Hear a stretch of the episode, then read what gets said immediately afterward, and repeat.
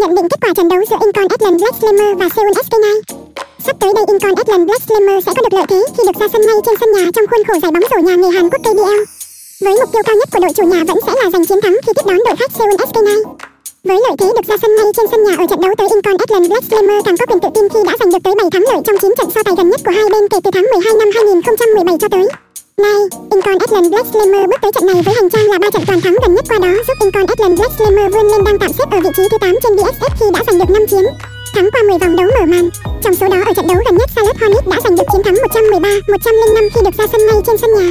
Trong trận đấu vừa qua, Terry đã là tay ném chủ lực của đội chủ nhà khi đã ghi được 23 điểm và 4 điểm rebound.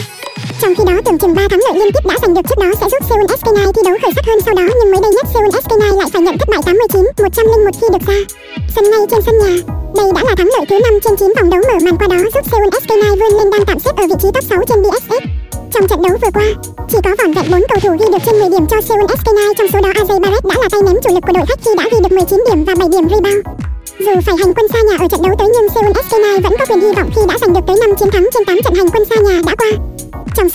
chạm trán gần nhất diễn ra hồi tháng 2 vừa qua với lợi thế sân nhà Incon Island Black Slammer đã giành được chiến thắng 107, 101 khi tiếp đón chính Seoul SK9. Như vậy Incon Island Black Slammer vẫn là sự lựa chọn sáng hơn ở trận tới khi mà Incon Island Black Slammer đã toàn thắng về kèo theo TLCA qua 3 trận ra sân gần nhất.